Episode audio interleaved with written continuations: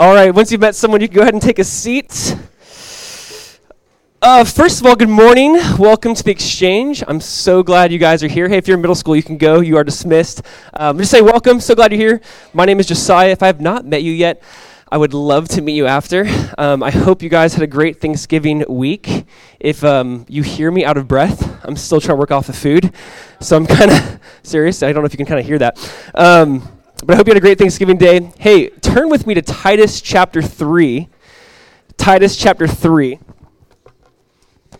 And if you need a Bible, raise your hand. We would love to get you a Bible so you can follow along with us. But Titus chapter 3 is where we'll be at today.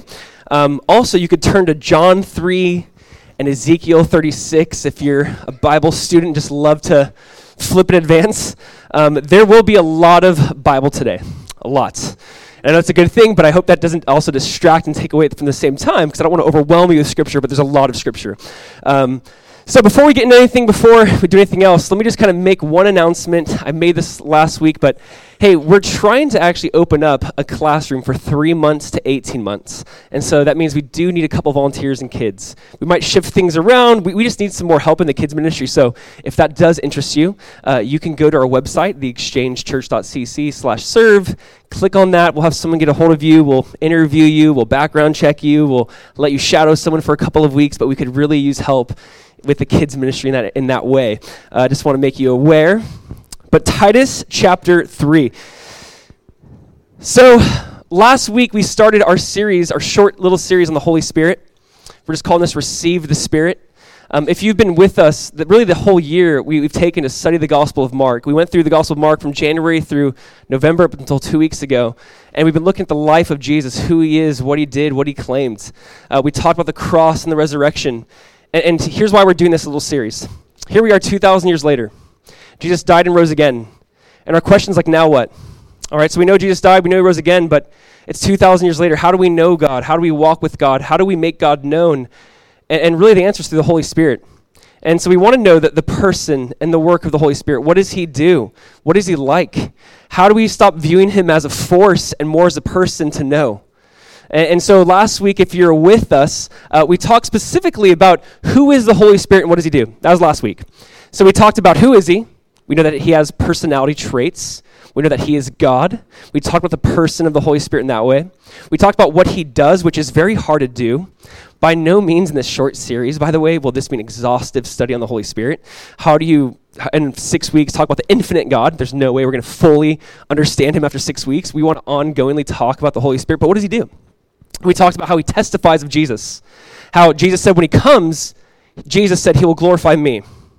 And so we looked at how primarily the Spirit is pointing people to Jesus, saying, Man, you need Jesus. You're built for Jesus. You're built for something more than this world, and the answer is found in Jesus. And the Holy Spirit is constantly working our hearts in that way and pointing us to Jesus and bringing us to Jesus. And really, here's my prayer. My prayer is that we don't just go through this little series and be like, oh, that's okay, okay series or cool series. I hope that this is so much more than a teaching series. My prayer is that this would shape us and form us that as a church, we'd be, we'd be a church that desperately relies and seeks the Holy Spirit. That we'd not try to do church, that we'd not try to do life, that we'd not try to do ministry without the Holy Spirit. God never intended us to, to follow Him without the Holy Spirit. That Jesus says it's good that I'm leaving because when I do leave, it's to your advantage that I go because when I go, I will send you the Spirit. And so I really do hope that this is so much more than just a series for us. Like, I hope we are people that seek the power and the presence of God in our lives, that we get to know the person, the Holy Spirit. So please don't like hear this series and just kind of go, okay, I got some information. If all we do is grow in our knowledge, but don't miss, don't experience the person, the spirit, we, have kind of missed the point. And so let me just kind of catch up to speed. So this is our this is our second week in the series. Last week, as I mentioned, we did the Holy Spirit person and work. We'll kind of throw up like the next few weeks. This week we're doing the Holy Spirit and salvation. The Holy Spirit and salvation.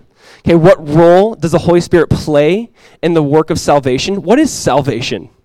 Next week, we're going to talk about the Holy Spirit in day to day life. So, okay, the Holy Spirit, the Bible says, dwells in me. We'll talk about that today. So, what does it look like to walk with the Spirit? How do you know the Spirit's in you? How do you even know that? We'll talk about that more next week. Uh, then we'll talk about the Holy Spirit in power, not just that He's in you, but the Bible says He'll come upon you and you can be filled with the Spirit. What does that mean? What does that look like? Uh, and then we're going to talk about the Holy Spirit and evangelism. The purpose of the Holy Spirit is to be a witness for Jesus in this world. And then the last week will be the 23rd, and we're just look at the Holy Spirit in Christmas and his work and involvement before Christmas. So, um, in the person in the story of Jesus, God incarnate, we'll look at that story in that way. So, uh, that's kind of how we're going to walk through this. And maybe you're here and you go, man, the Holy Spirit and salvation, the Holy Spirit and salvation, just so I'm saved. Why are we going to talk about this? Like, I know, I, I get this, I know this. I, I want to suggest that we maybe fully don't understand the beauty of salvation. I don't. I think the more I study what God has done and is doing and will do, amazes me. I think we don't understand how complex it is and how simple it is. And so my hope is we can understand that God, the Godhead, God the Father, God the Son, God the Holy Spirit, all play a role in salvation. And so, what's the Holy Spirit's role in salvation? And what does that look like and how does he make us new and what is specifically does he do? So we're going to read from titus chapter 3 verse 3 um, and then we'll pray and look at specifically the holy spirit's role in salvation. And again this can't even be exhaustive. That's why there's so much bible today because there's just so much to talk about when it comes to the holy spirit's role in our salvation. So titus chapter 3 verse 3 let's read that. It says this for we ourselves were also once foolish disobedient, deceived, serving various lusts and pleasures, living in malice and envy, hateful, and hating one another. Start, Paul starts off pretty strong. Um, everyone say that's me. That's me. Verse 4. But, and listen to this, I love, there's some great buts in the Bible. this is one of them.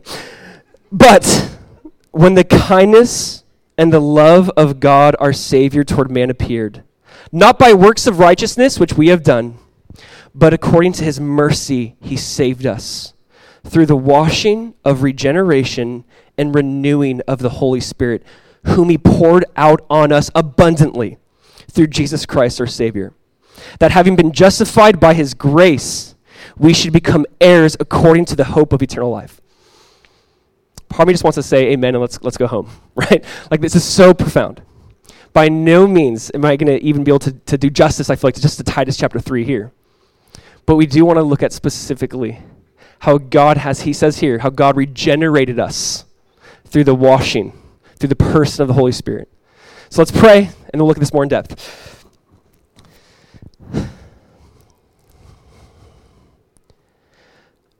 Father, I just do ask that um, in this time we could hear from you, that you would do something, God, that's not explained, that, that we don't get. I, I don't understand, God the day I, I, feel like I heard the gospel for the first time, even though it's the 10,000th time, I, I, don't, I don't get how one day my heart said, Yes, I'm all in. Other than the fact that your spirit, God was wooing me and bringing me to you, Jesus, and pursuing me. And God, I ask that you would just open our hearts, our minds, our ears, help us understand who you are, what you're doing. God, for everyone in this room, I know that we can be frustrated. Maybe, maybe people here are mad at you. They're upset with you, God. Lord, I just ask that you would just um, let them see you in a new light today. Let them see, God, that while we were at our worst, you lovingly pursued us and gave everything for us. And that, God, you sent your spirit to do something that only, only you can do.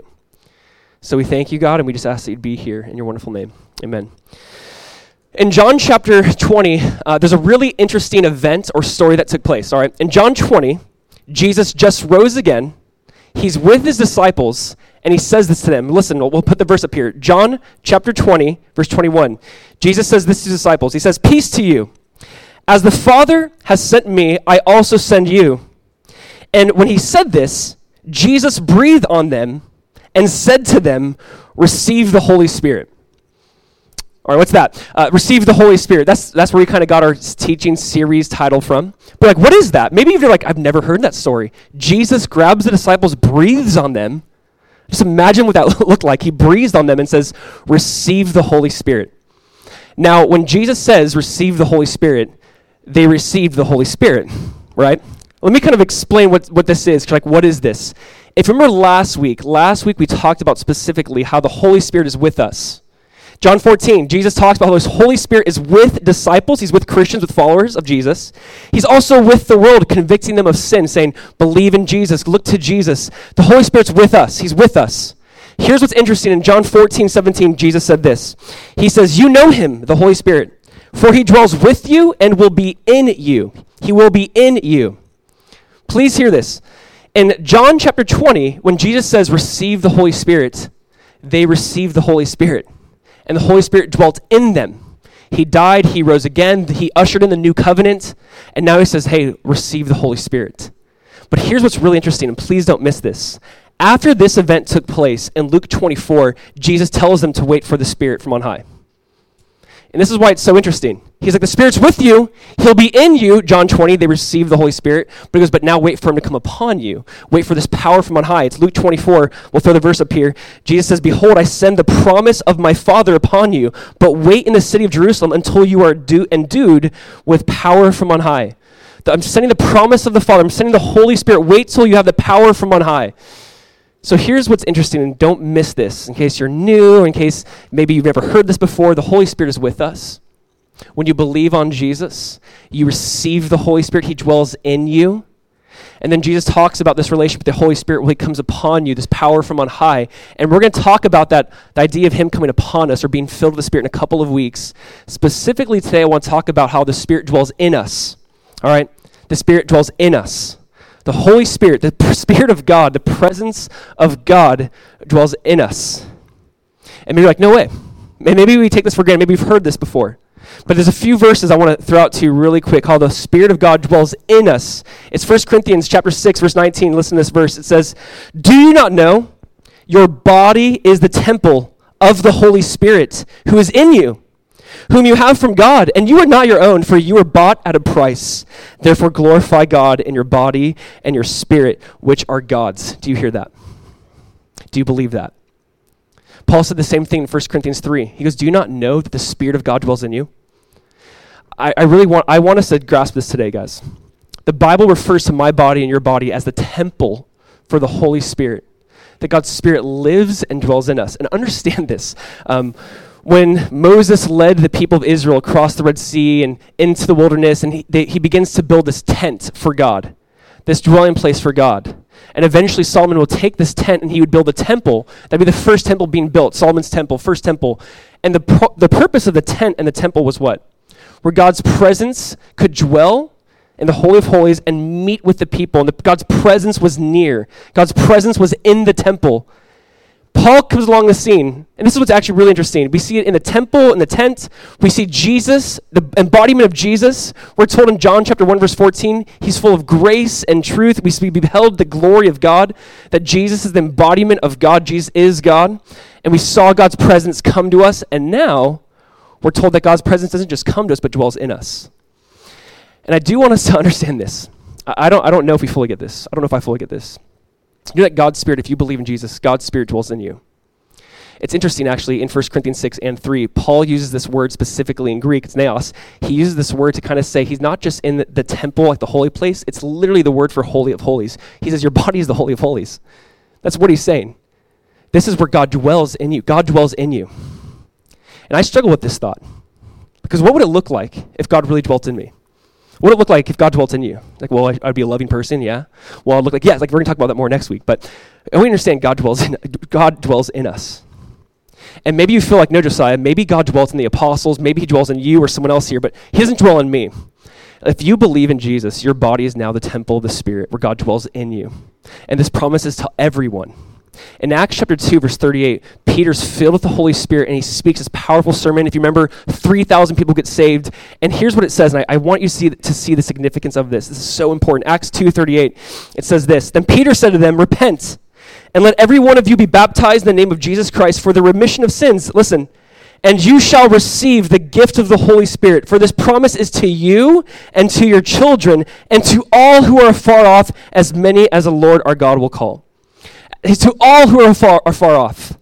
This was not just given to the apostles or their kids. He's saying this is for you, your children, and, and everyone else is far off. The gift of the Holy Spirit. The Holy Spirit is given as a gift, not earned, but He's given as a gift. And I want us to see this that the Spirit of God dwells in us now. And so let's let's talk through this because this might be confusing. What role does the Holy Spirit play in salvation? So you have God the Father, God the Son, God the Holy Spirit. How does the Holy Spirit save us. Does he save us? What does that look like? What does salvation even mean? Let me just really quickly, as best as I can, explain salvation. All right, because sometimes when someone says the word salvation, you think, oh, that means you've been saved. That's part of it. That's part of it. Let me explain something. Salvation has many components to it. Here, here's what I mean by that. The Bible teaches that we've been saved, we're being saved, and one day we will be saved. And that's all under the umbrella of salvation.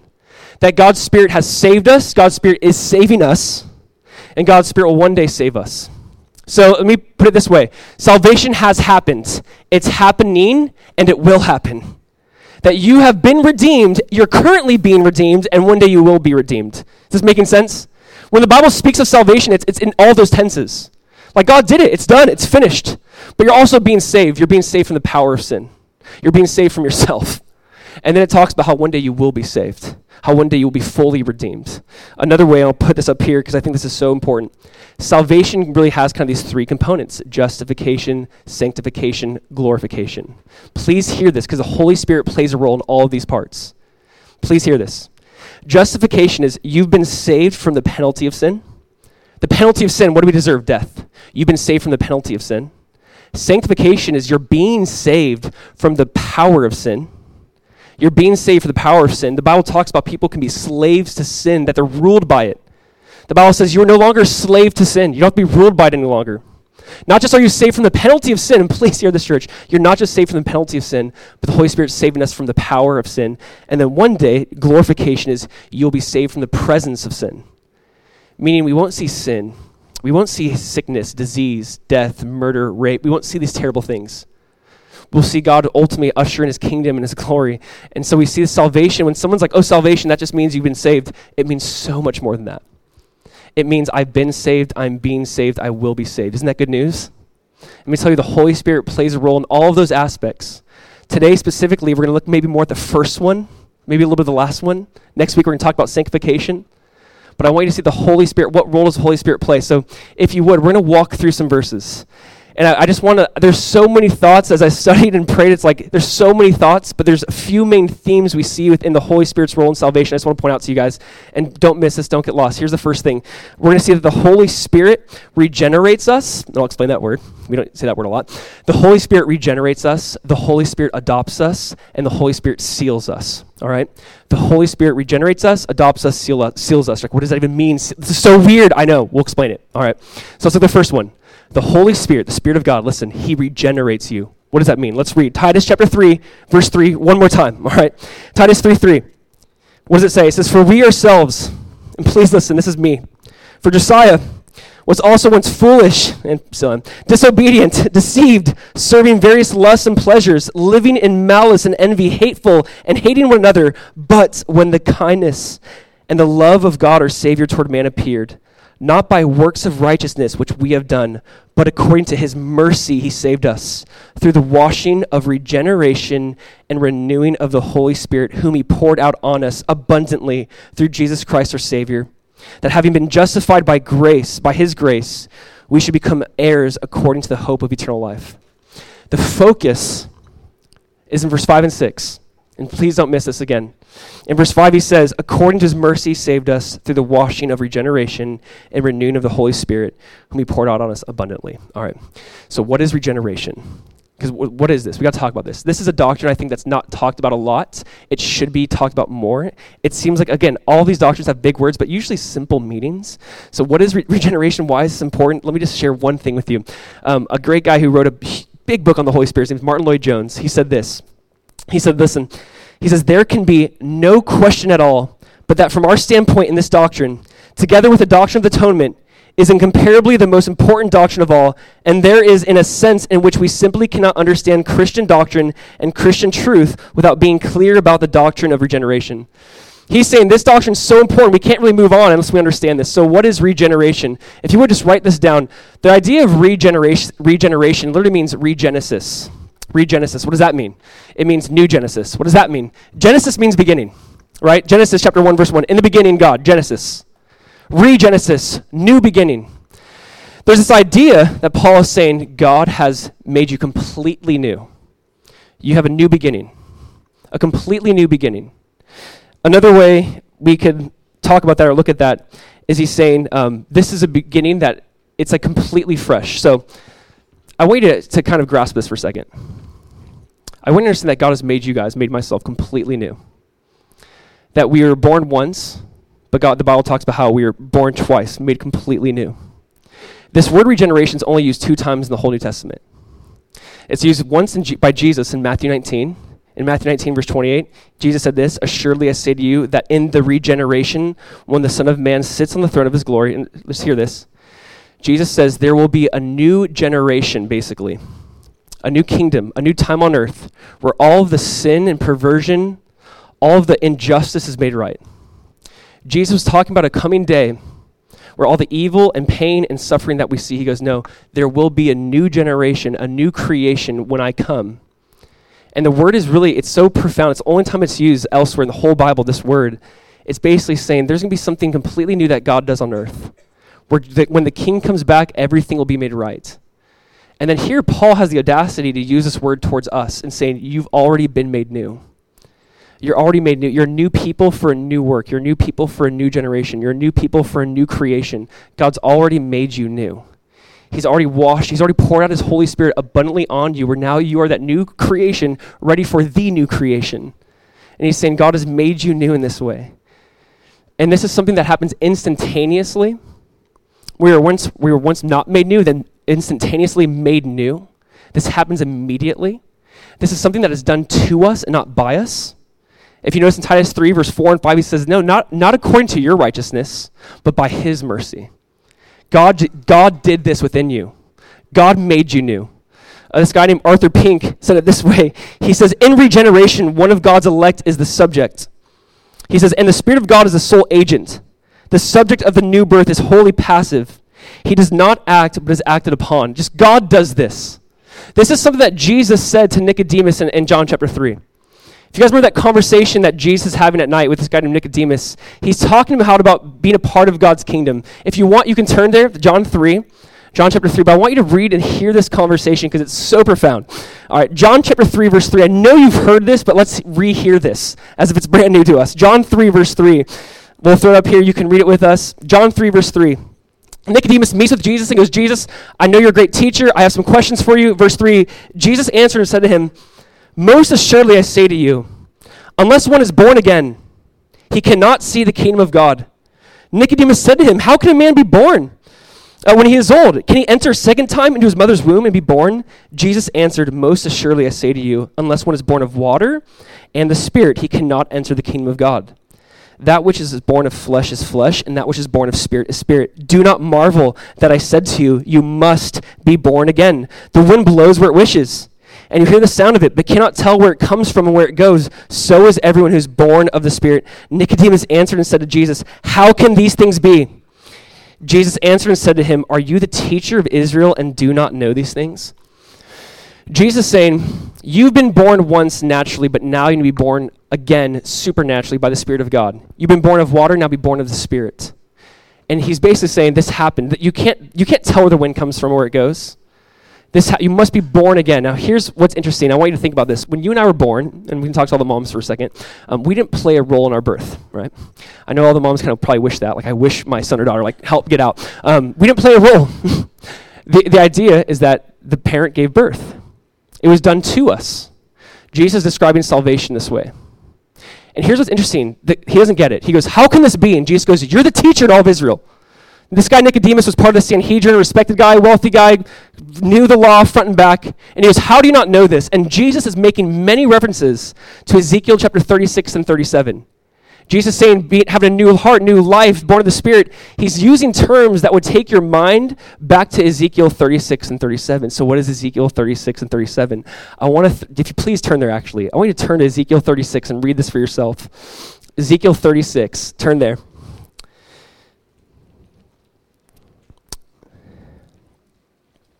Ezekiel chapter 36. Look at verse 24. All right, Ezekiel 36, verse 24. Verse 24, it says, For I will take you, God says, I will take you from among the nations, gather you out of all countries, and bring you into your own land. Then, listen, God says, I will sprinkle clean water on you, and you shall be clean. I will cleanse you from all your filthiness and from all your idols. I will give you a new heart and put a new spirit within you. I will take the heart of stone out of you, out of your flesh, and give you a heart of flesh. I will put my spirit within you and cause you to walk in my statutes, and you will keep my judgments and do them. Jesus is referring to Nicodemus saying, Think about the wind, think about the spirit. It just happens. God in Ezekiel 36 says, I will do this. I will sprinkle clean water on you. I will remove your idols. I will give you new heart. I will give you new spirit. You can't do it. I will do this for you. God is saying, Look what I'm going to do for you. And this is so freeing. God's like, I'm going to be the one that does this. I'm going to I'm going to make sure that you understand the Spirit is given, not earned. And I think a lot of us in the church need to hear that. The Holy Spirit is given, not earned. You cannot earn the Holy Spirit. You cannot work for the Holy just because just like you can't work for your salvation, you're saved by grace through faith. You cannot work for the Holy Spirit. The Spirit is given. He's not earned. God's like, I'm going to remove the idols from your life. I'm going to remove the strongholds from your life. Listen, you try to do these things outwardly, and here's where we get into trouble, church, and here's where I want us to hear this. We try to do things outwardly, be right with God, but God's like, let me do something internally in you. Let me remove them. Let me, give you a new heart. Let me give you a new start, a new life. God's like, I'm going to do this within you. And now here's what gets really interesting. There's no chapters and verses, right? It's just like of one continual thing. In Ezekiel chapter 37, with the same thought, maybe you remember this story. In Ezekiel 37, right after this story, God brings Ezekiel to this desert place, and there's bones everywhere. Maybe you remember the story. There's just dry bones, bleached in the sun, bones everywhere. And God's like, hey, Ezekiel, do you think I can make these bones come alive? And he's like, uh, only you would know, God. Good answer. Like, yeah, only, only you would know, God. I don't know that. I don't know. He goes, Okay, well, I want you to do something. I want you to speak to the bones. I want you to prophesy over them. I want you to breathe over them. And so, if you guys remember, to read this story in Ezekiel 37, you can turn a page over. Ezekiel literally speaks to the bones. He prophesies over the bones, and right before his eyes, he's seen these dry bones come to life. He's seen them put on flesh and cartilage. He's seen them being built together. And here's all these valley of bones. Now they're just people, but they're lifeless. They're just there, but they're still dead. They look alive, but there's no life. In Ezekiel chapter 37, verse 10, here's what it says. So he says, So I prophesied as he commanded me, and breath came into them. And they lived and stood upon their feet, an exceedingly great army. Verse 12. Therefore, God said, Prophesy and say to them, Thus says the Lord God, Behold, O my people, I will open your graves and cause you to come up from your graves and bring you into the land of Israel. Then you shall know that I am the Lord, when I have opened your graves, O my people, and brought brought you up from your graves. I will put my spirit in you. I want you to hear this. He's like, look at these dead bones. Speak over them. Speak over them, prophesy to them, and breathe upon them. And he's like, I breathe over these bones, and they came alive. And it's very. It's a play on words. The word for breath and spirit is the same word in Hebrew. It's ruach. It's this word that means breath or spirit. And he's like, speak, breath. Have your breath go over them. Have your spirit. God, your spirit's going to go over them. Your very breath, your very spirit's going to go over them, and they're going to come alive. They're already standing there they're standing there lifeless, having appearance of life, but they're really dead. They look alive, but they're dead. So he says, Speak over them one more time. And God says, See, I'm going to make you come from your graves. I'm going to bring you out of death, and you're going to come alive. I'm going to put my spirit within you. And this is what Jesus is referring to, and this is what Paul is referring to. Here's the idea you and I, the Bible says, are dead in our sins. And God has made us alive according to his mercy. God says, you, you are dead bones that need to come alive. You look alive. You're, you're standing there, but you're lifeless. You need to come alive. And the Spirit of God breathes over them. And here's what I want you to see when it comes to salvation and the Holy Spirit. Listen, the Holy Spirit loves to make dead things alive. The Holy Spirit loves to go into the areas of our life that are, de- that are dead and make them alive. I'm so thankful. We serve a God who says, This is dead. You feel dead. You are dead. Or this area in your life is dead, but I'm going to make it alive again. That this is not a one time thing God does God is constantly making us alive. In the book of Revelation, Jesus said, I, Behold, I make all things new. It's actually written as, Behold, I make all things new continually all the time. God's always making all things new. Here's what Ezekiel's saying. Here's what Jesus is saying. Here's what Paul is saying. He's saying, God will go into the dead areas of your life and make them alive again. And church and myself, guys, this is something I've had to pray over. And there's some dead areas in my life.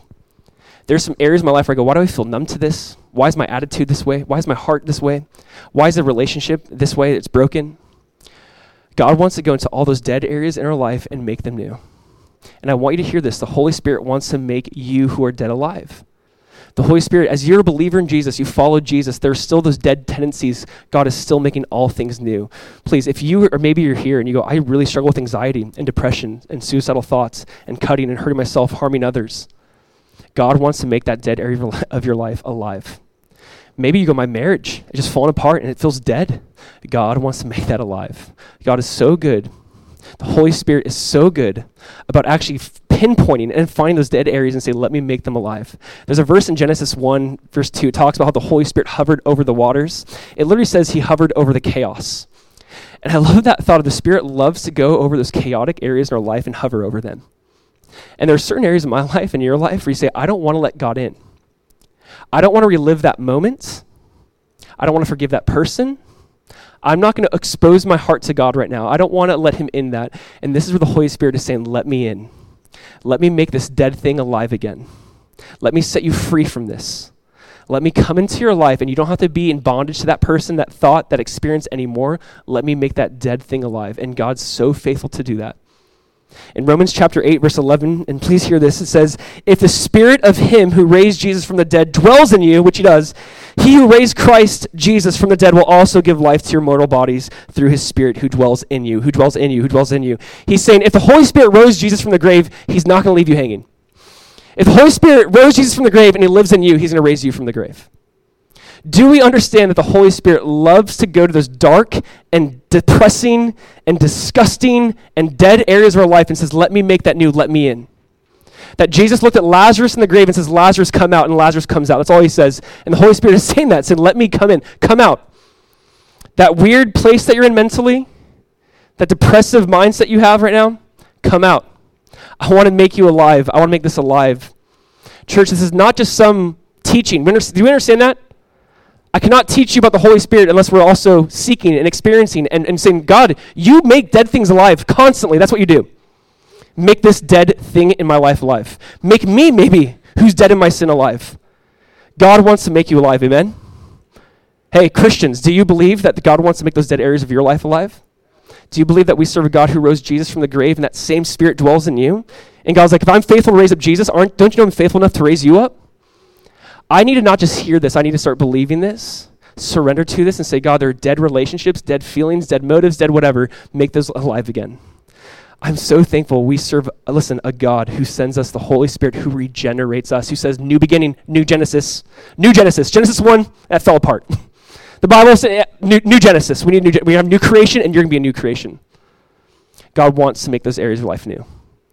I believe there are many people in this room right now who are dead whether you're dead in your sin and you need to be born again, or whether there's just dead areas of your life, and the Holy Spirit is saying, Come out, let me in, let us make this new. Let me restore you. Let me bring a regener- regenesis. So let me just say this. Number first thing about salvation, the Holy Spirit regenerates us. Number two, the Holy Spirit adopts us. The Holy Spirit adopts us. Listen to this quote by Warren. It's so good I had to use it. He said this uh, about the Holy Spirit adopting us. He says, to put it simply, regeneration means entering the family. Adoption means enjoying the family. Regeneration is you've been born again. I've made you new. Now adoption is don't just be a baby, like enjoy, grow, mature, be adopted, enjoy the position you have. You're adopted. You're part of the family of God. You have a new position, a new way you relate to God. The verse that we have for this about the Holy Spirit, the Holy Spirit Himself adopting us into the family is Romans chapter 8, verse 15. In Romans chapter 8, verse 15, here's what it says He says, For you did not receive the spirit of bondage again to fear, but you received the spirit of adoption by whom we cry Abba, Father. The Spirit Himself bears witness with our spirit that we are children of God, and if children, then heirs, heirs of God, and joint heirs with Christ, if indeed we suffer with Him, that we may also be glorified together. What is this saying?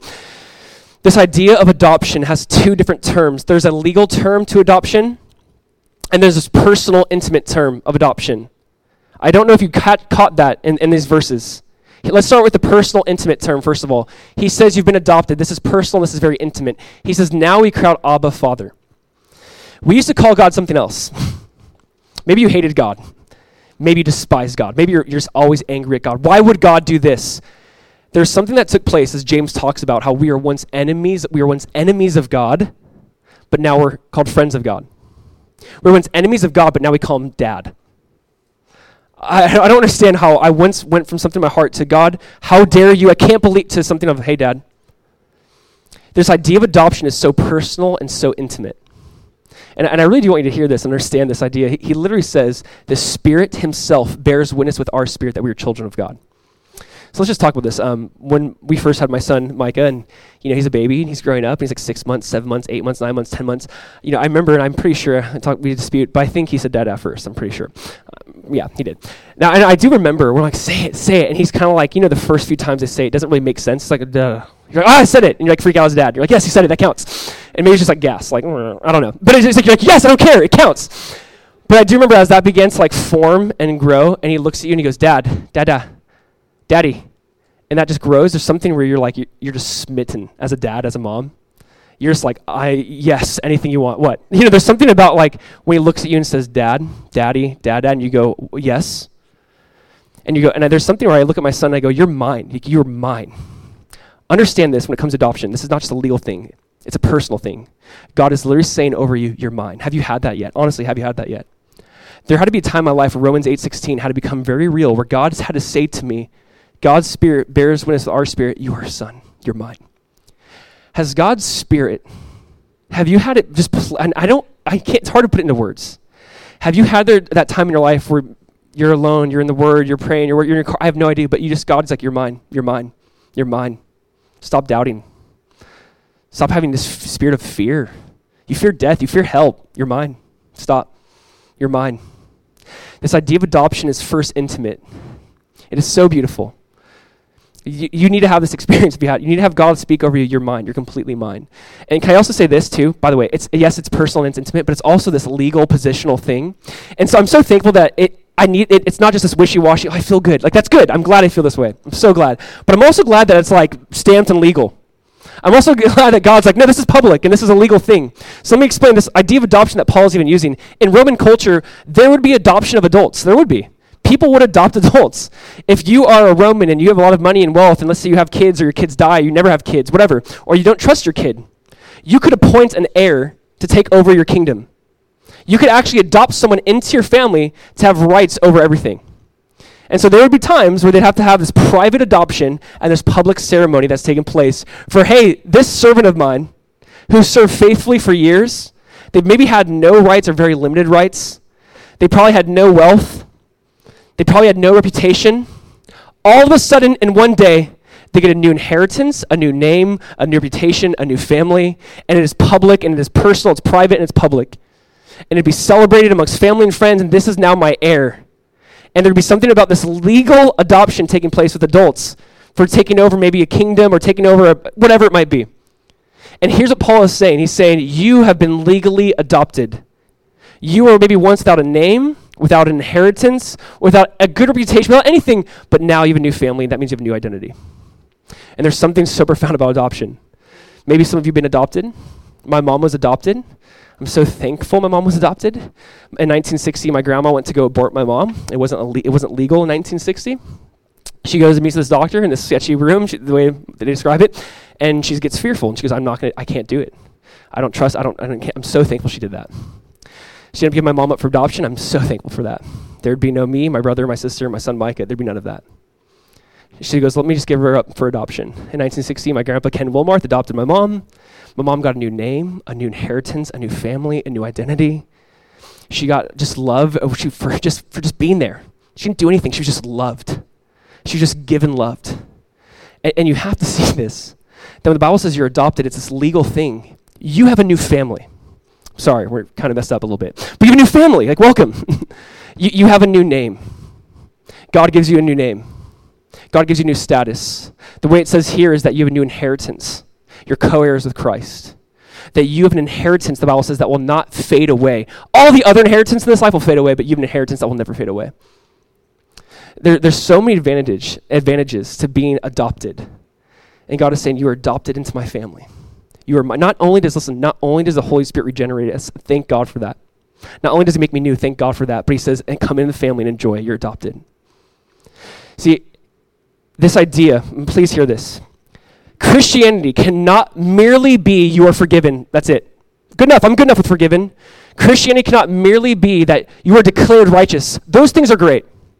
But can I tell you even something on top of that, better than that? You are adopted, not just forgiven, but you're not part of the family. You now have a new family. New, we got to communicate Christianity is so much more than just forgiven. Hey, you're not going to go to hell. Okay, great. But you get heaven. You get Jesus. You get, you get eternal life. You get an abundance of life now. There's so much more than just forgiveness, which I'm so thankful for forgiveness. But there's so much more. You are adopted into the family of God. Are you thankful for that this morning? That we once had the spirit of fear. We used to fear death. We used to fear people. We used to fear, and God's like, I've given you now a new name. You're a child of God. You're my son. You're my daughter. You don't have to fear these things anymore. You have to fear hell anymore. You know, and can I also tell you one more thing, by the way? Um, as a son and daughter of God, know what that means? We, it also means this we have God's active love that doesn't always feel like love or feels painful sometimes. Like, what do you mean? It's in Hebrews chapter 12, and I want to read this because it talks about legitimate sons versus illegitimate sons, and it uses a different word in Old King James. Uh, let me just read this verse to you. It's in Hebrews chapter 12, verse 7. Listen. He says, As you endure this divine discipline, remember that God is treating you as his own children.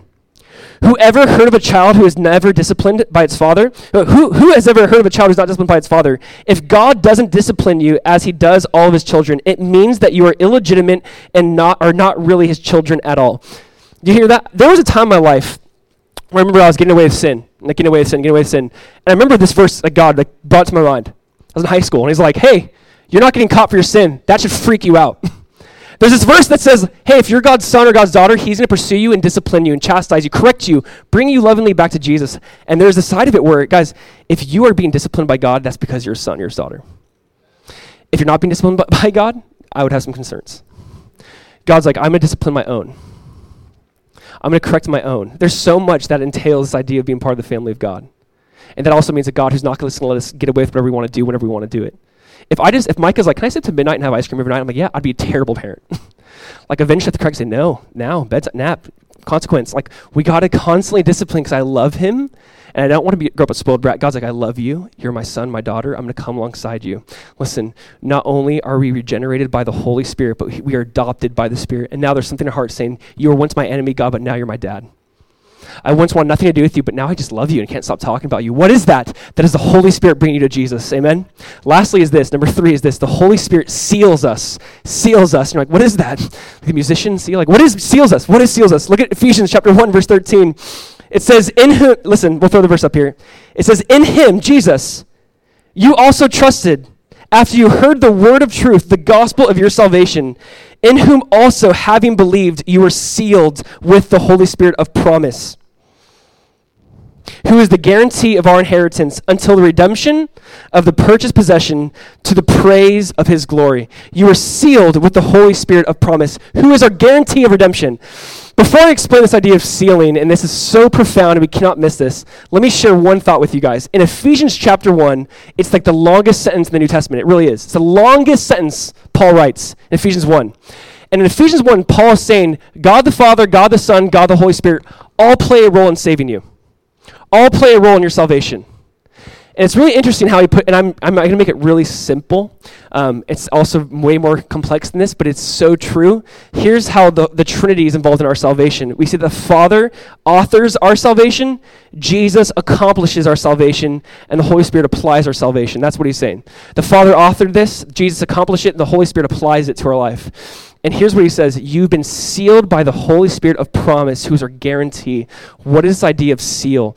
The word seal here, you can look it up or spend time with it. It, it, it kind of refers to a signet ring. Ever seen like a signet ring? Like a ring that has like a flat top on it, it might have like a family crest or something on it, or some sort of symbol on it. Uh, the idea of being sealed, God's like, I've placed my stamp on you, the stamp of God on you. I've given you my spirit. I've sealed you. It literally means ownership and a legal signature. So instead of signing things back then, they could stamp their signature, their signet ring, they could stamp it and say, that's mine. And it'd be just as good as a legal signature.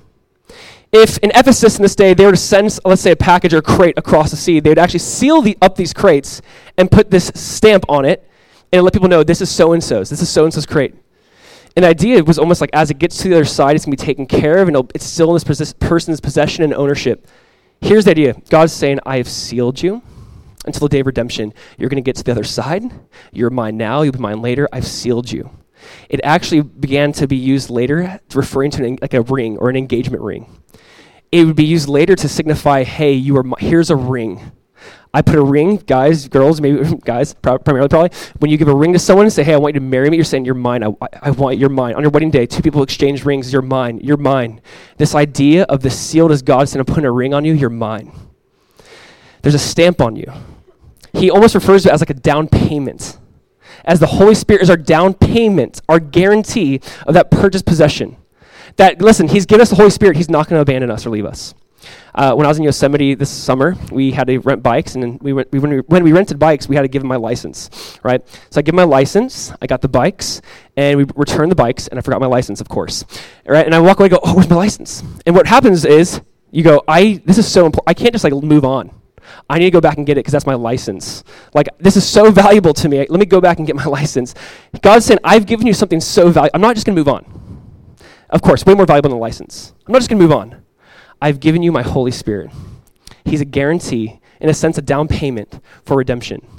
So here's the idea you've been redeemed, but he says you will be redeemed. You will be redeemed from the presence of sin. I want you to see that God has placed his mark on you. I want you to see that God has stamped his signature on you. That God has signed a legal name on you saying you are completely mine. You have a guarantee.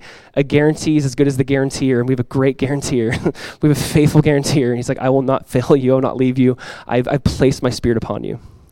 I want you to hear this until the day of redemption. Paul would revisit this thought later in 2 Corinthians 5 and talk about this day of redemption. Listen to this. Or we'll end with this. He says, For we who are in this tent, in this body, listen, we groan being burdened, not because we want to be unclothed, but further clothed, that mortality may be swallowed up by life. Now, he who has prepared us for this very thing is God, who also has given us the Spirit as a guarantee.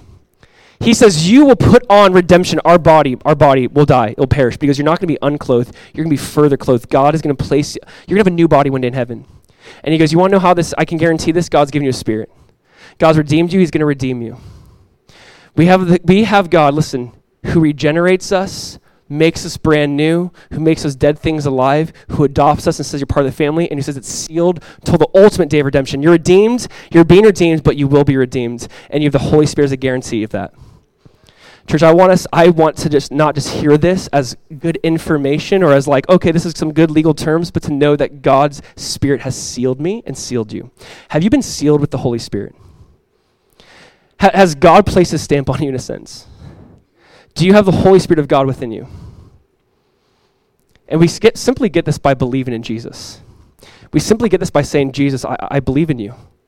And Jesus said to the disciples, receive the Holy Spirit, and they received the Holy Spirit. Listen, I do want to do something a little bit differently, and please just don't get distracted or miss this. This is something where Christians, I'm talking to Christians right now. Christians, I believe there are dead areas in our life where God wants to make alive. I believe whether it's in our, our families, our marriages, our friendships, I believe maybe it's our attitude towards God. We're apathetic towards God. We don't really care. God's somewhat important. I believe God wants to make those dead things alive.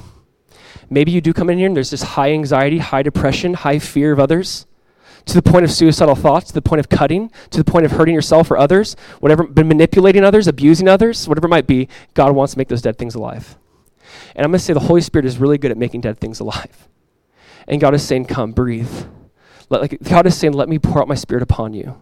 Let me fill you with my spirit. Let, let the Holy Spirit make those dead things alive. And for non Christians in this room, God is saying, not just there's certain things, but you are dead, and I want to make you alive.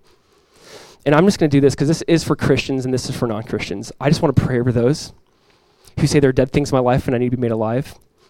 And I'm, make, I'm not going to drag this out. Wherever you're standing, if you say, hey, would you pray for me?